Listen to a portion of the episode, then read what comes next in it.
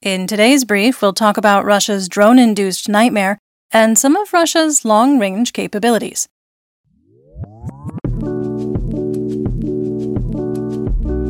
I'm Linnea, and today is Friday, September 1st, 2023, and we're in Kyiv, Ukraine. You're listening to the Ukraine War Brief podcast, where we bring you up to speed on the war in Ukraine in about 20 minutes or less. Let's get started with the news in Ukraine from the front. According to the General Staff of the Armed Forces of Ukraine, or GSAFU, Ukrainian forces continued to conduct offensive operations in the Bakhmut and Melitopol directions. From August 30th through September 1st, Russian losses included 1,550 personnel, 45 tanks, 34 armored combat vehicles, or ACVs, 74 artillery systems, and two multiple launch rocket systems, or MLRS. In our assessment, the continued targeting and destruction of artillery systems, with about 20 to 25 systems destroyed each day, shows Ukraine is undercutting Russia's core military doctrine of relying on artillery and counter battery superiority to overwhelm their enemy. During the day on August 31st, Russia launched one missile strike, 70 MLRS attacks, and carried out 44 airstrikes, and the GSAFU reported 25 combat engagements. Many military commentators, such as General Ben Hodges, General Mark Hertling, military analysts Rob Lee and Michael Kaufman, pushed back against the narrative that Ukraine's counteroffensive has failed, and White House national security spokesperson and ATACMS blocker John Kirby said, quote, we have noted over the last 72 hours or so some notable progress by Ukrainian armed forces in that southern line of defense coming out of the Zaporizhia area and they have achieved some success against that second line of Russian defenses. In the northern theater of operations, Russian forces continued terrorist airstrikes in the Chernihiv and Sumy oblasts, which lie due north and northeast of Kyiv, respectively. We've published a map on Substack for anyone who might like to follow along, no subscription required. At least two settlements in Chernihiv and five settlements in Sumy were attacked by shelling from across the Russian border. In the eastern theater of operations, Russian forces carried out airstrikes and shelled eight settlements in Kharkiv Oblast, one settlement in Luhansk Oblast, and at least 20 settlements in Donetsk Oblast. According to the GSAFU, Russian forces tried to advance in Luhansk near Liman Pershi in the Kupiansk operational area, but were repulsed. Ukrainian forces re liberated the settlement of Sinkivka despite the denial of the Russian Ministry of Defense, or MOD. In an apparent effort to distract from the counteroffensive, Russian forces deployed an unspecified but substantial number of armored units and tanks in Novoyehorivka in Luhansk Oblast. While Russian mill bloggers made unsubstantiated claims of success in Novoyehorivka, Luhansk Regional Military Administration Governor Artem Lysohor claimed millions of dollars worth of Russian equipment was destroyed, including two valuable T 90 tanks, several howitzers, self propelled artillery systems, and drones. UK Defense Intelligence stated that Russia will likely attempt to intensify their assaults toward Kupiansk in the coming months. Ukrainian Deputy Minister of Defense Hanna Maliar confirmed that Russia is making considerable efforts to advance in the area, but have so far been unsuccessful. In Bakhmut in Donetsk Oblast, the AFU has made unspecified gains in Klishchiivka, Kurdyumivka, and Andriivka. We estimate that Ukrainian forces control about 60% of Klishchiivka, which is an important supply settlement to Bakhmut. The AFU has also made significant progress pushing Russian forces out of the high ground surrounding the city. Intense fighting is occurring in the operational area, particularly in Klishchiivka, and for control of the railroad near Avdiivka. Special Operations Forces destroyed a Russian command and observation post near Bakhmut, successfully deploying explosives from a drone, which was then able to return to the Ukrainian position. Finally, along the Donetsk and Zaporizhia Oblast border near Staromayorska and Urozhaine, Ukraine is steadily advancing southward and consolidating gains that were made earlier in the month. In the southern theater of operations, the AFU continues to make slow but steady progress. Geolocated footage of what are most likely reconnaissance in force, or DRG troops, were seen as far south as Novoprokopivka and in northern Verbove, southwest of Robotyne. Ukraine is consolidating gains made earlier after breaching what appears to be a major defensive line and is securing their flanks along the salient. While Russian sources have complained of a lack of counter battery fire, poor morale, and destruction of critical logistics infrastructure, Ukrainian OPSEC remains very tight, making it difficult to independently confirm information. In Kherson, Russian forces shelled Kherson city from across the Dnipro River, killing a civilian. Moving on to the home front, we have a correction from yesterday's report. Russia launched 16 Shahed 131 136 drones at Ukraine, not 15 as we previously reported. 15 of the 16 drones were destroyed by Ukraine's air defenses. The single Shahed that was not shot down by air defense struck a private property in Zhytomyr Oblast, causing unspecified damage. Drones were launched from the territories of occupied Crimea, southwestern Russia, and Belarus. On August 29, two Mi 8 helicopters operated by the Ukrainian Air Force crashed under as yet unknown circumstances in Donetsk Oblast. The crews of both rotorcraft, six people, were reportedly killed, and an investigation into the crash has begun. Overnight on August 31st to September 1st, Russia launched a rather pathetic two Kalibr cruise missiles from the Black Sea Fleet. One missile was destroyed by Ukrainian air defense, and the other crashed into commercial buildings in the sparsely populated Vinnytsia Oblast. According to Russian media sources, a KH 101 missile was found in a field in Russia's Saratov region, 300 kilometers from the front line. It, quote, did not work properly and fell off the missile carrier. Over the last few days, our team has experienced these missile threats firsthand, both in Lviv and Kyiv, and waking up to air raid sirens in the middle of the night to head to a bomb shelter has certainly given us greater appreciation for what Ukrainians have been dealing with every single day over the past year and a half. The head of the Kyiv City Military Administration, or KMVA, Serhiy Popko, said on August 31st that Kyiv remains the number one target of Russia and announced additional funding for engineering equipment to secure the city. Earlier today, the KMVA announced that all secondary schools received bomb threats, but there were no plans to evacuate. Today marked the start of the new school year. Ukrainian President Volodymyr Zelensky touted Ukraine's domestic production of long range missiles and drones, saying Ukraine's missiles can hit targets up to 700 kilometers away. He also issued a press statement saying there was a meeting with law enforcement officers during the Stavka, and they, quote, continue to cleanse the state of those who are still trying to weaken Ukraine from the inside, end quote.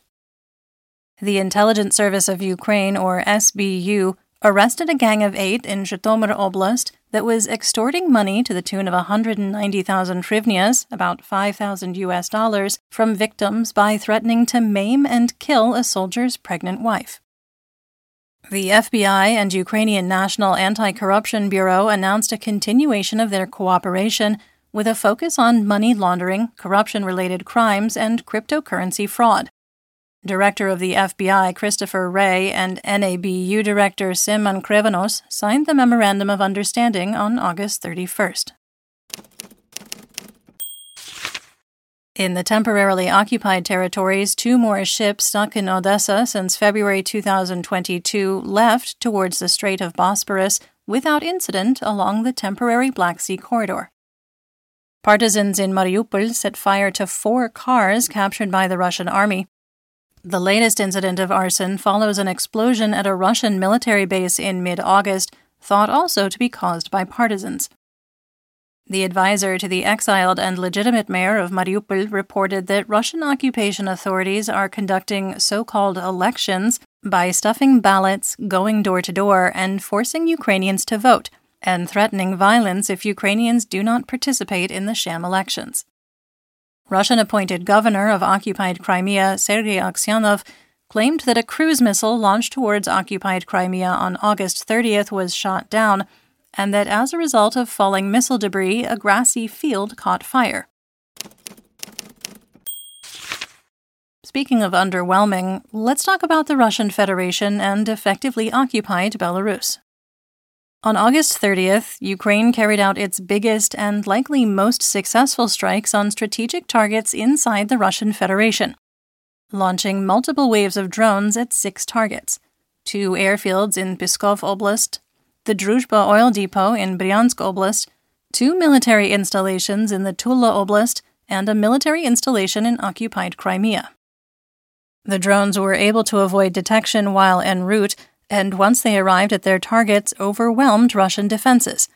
In at least one instance captured on camera, Russian troops resorted to firing blindly with machine guns in an effort to bring down the drones. The success of the attacks has unnerved many in Russia who are taking out their frustrations by placing blame on everyone but themselves for the massive failure of air defense. Some assessment Russia is in a difficult position here. It would be politically disadvantageous to remove air defense systems from Moscow or St. Petersburg. It would likewise be suicidal to remove any from the front, as Ukraine has steadily been hunting and destroying the systems they already have in place there. This leaves Russia with installations from the Far East. In fact, it's been noted recently that Russia removed almost all such systems from an island near Japan. This seriously degrades their defenses in that region, which may not be lost on some of Russia's more opportunistic neighbors.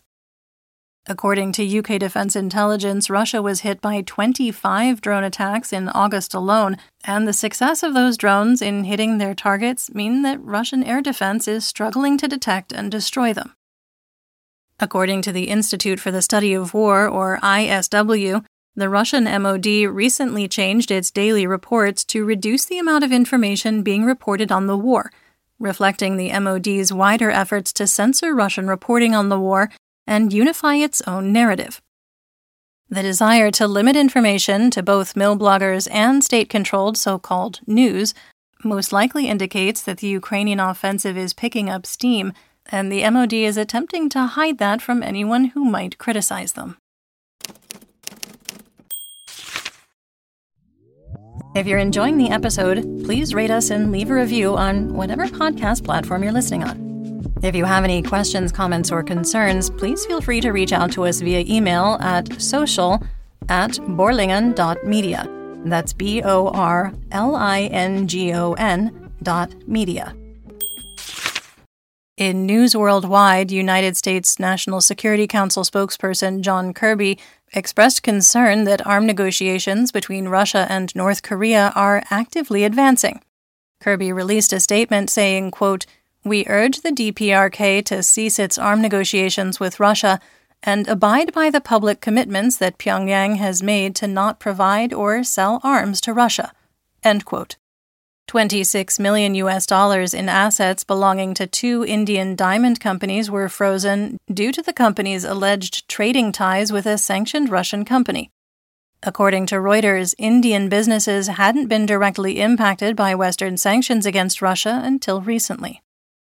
The Ukrainian Center of National Resistance reported that Wagner mercenaries who have been in Belarus are being sent to Niger, Libya, Sudan, Mali, Central African Republic, and Mozambique, where the Kremlin has colonial and geopolitical interests.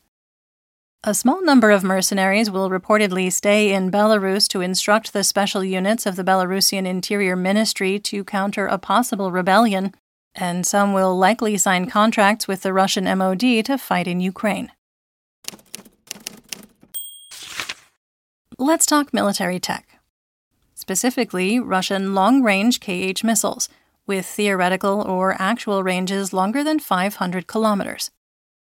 Long range KH missiles, the KH 101, 102, 555, 55, 22, 32, and 47, are air to surface missiles that are launched from strategic bombers over both the Caspian Sea and over land. The strategic bombers, most often Tu 95s, but also Tu 160s and Tu 22M3s, typically take off from Engels or Olenya air bases in Russia. The missiles enter Ukrainian airspace roughly two hours after they're launched, where they fly around for hours, changing directions, setting off air alerts, with the ultimate target often unknown. The good news is standard interceptor fighter jets and ground based air defense systems are capable of destroying these missiles. KH 55 missiles are older versions of the KH 101 and KH 555 cruise missiles and were intended to carry a nuclear warhead. Russia uses KH 55s in Ukraine as blanks or decoys. The missile is launched, but no warhead is attached. Compared to the KH 101s and KH 555s, their main function is to distract air defenses and exhaust and terrify the population. KH 101s and KH 102s carry up to a 450 kilogram warhead, but were originally designed to carry a thermobaric warhead, and the KH 102 designed for a nuclear warhead. KH 555s weren't designed to carry nuclear warheads, but a 400 kilogram non nuclear warhead instead. KH 22s are hypersonic cruise missiles that are particularly difficult to intercept, even more so the advanced KH 32 variety. Originally designed as an anti ship missile, it's launched from the Tu 95 and Tu 22M platforms and has a range between 600 and 1,000 kilometers. The missiles fly at Mach 3 to Mach 4 and the advanced variant can reach an altitude of nearly 90,000 feet, with a warhead weighing up to 1,000 kilograms. KH 22s and their variants were used in the Kremenchuk shopping mall attack in June 2022 that killed 21 people, the Serhivka attack on an apartment building that killed 22 people later that month, and were used in July 2023 to successfully attack Odessa's grain storage and port facilities. Kinzhal, so called hypersonic cruise missiles, also known as KH 47s, are marketed as flying faster than sound, but for reasons too complicated to go into here, aren't really hypersonic. Kinzhals are certainly faster and more maneuverable than older KH missile variants, but can still be destroyed by Patriot air defense batteries. Kinzhals are launched from MiG 31K fighter jets and Tu 22 M3 strategic bombers and although nuclear capable, are used in Ukraine with traditional warheads. Finally, Kalibr cruise missiles, of which there are several variants, the 3M14 variant is launched from the Black Sea Fleet from both ships and submarines, and the R500 or 9M728 variant is ground launched from the Iskander K ballistic missile system. These are capable of carrying up to a 500 kilogram thermobaric warhead. Newer variants of the Kalibr can be launched from the sea, air, or land, and as they approach their target, have a burst of kinetic energy that allows them to fly faster than sound. All long range missiles can be destroyed by the SAMP T and Patriot air defense systems. NASAMS and IRIS T systems are theoretically capable of destroying the missiles, but don't necessarily have the radar technology to destroy all targets. So, what's it like to be under attack night after night from these weapons? The answer is we can only imagine. We're lucky in that we've only had to experience this three times and under Ukraine's hugely expanded air defense capabilities. The Air Force command of the AFU is excellent, and their telegram channels almost always give plenty of warning to go to a bomb shelter. Telegram channels track the direction of cruise missiles and where they're headed next, Air alerts are kept active until the aerial object is intercepted and the debris is contained, or until it hits its target. Part of Russia's strategy is to keep civilians up for four to five hours at a time as the cruise missiles traverse Ukrainian airspace, not knowing where they'll ultimately hit. The explosions when the missiles are intercepted or hit are extremely loud and kill civilians. While these cruise missile launches may, in theory, wear out Ukrainian air defense and identify where air defense capabilities are stationed, the main objective is most likely terrorism, and it's not working. That said, we call on the United States and EU governments to provide more Patriot air defense batteries and SAMP T air defense systems to Ukraine to close Ukrainian airspace.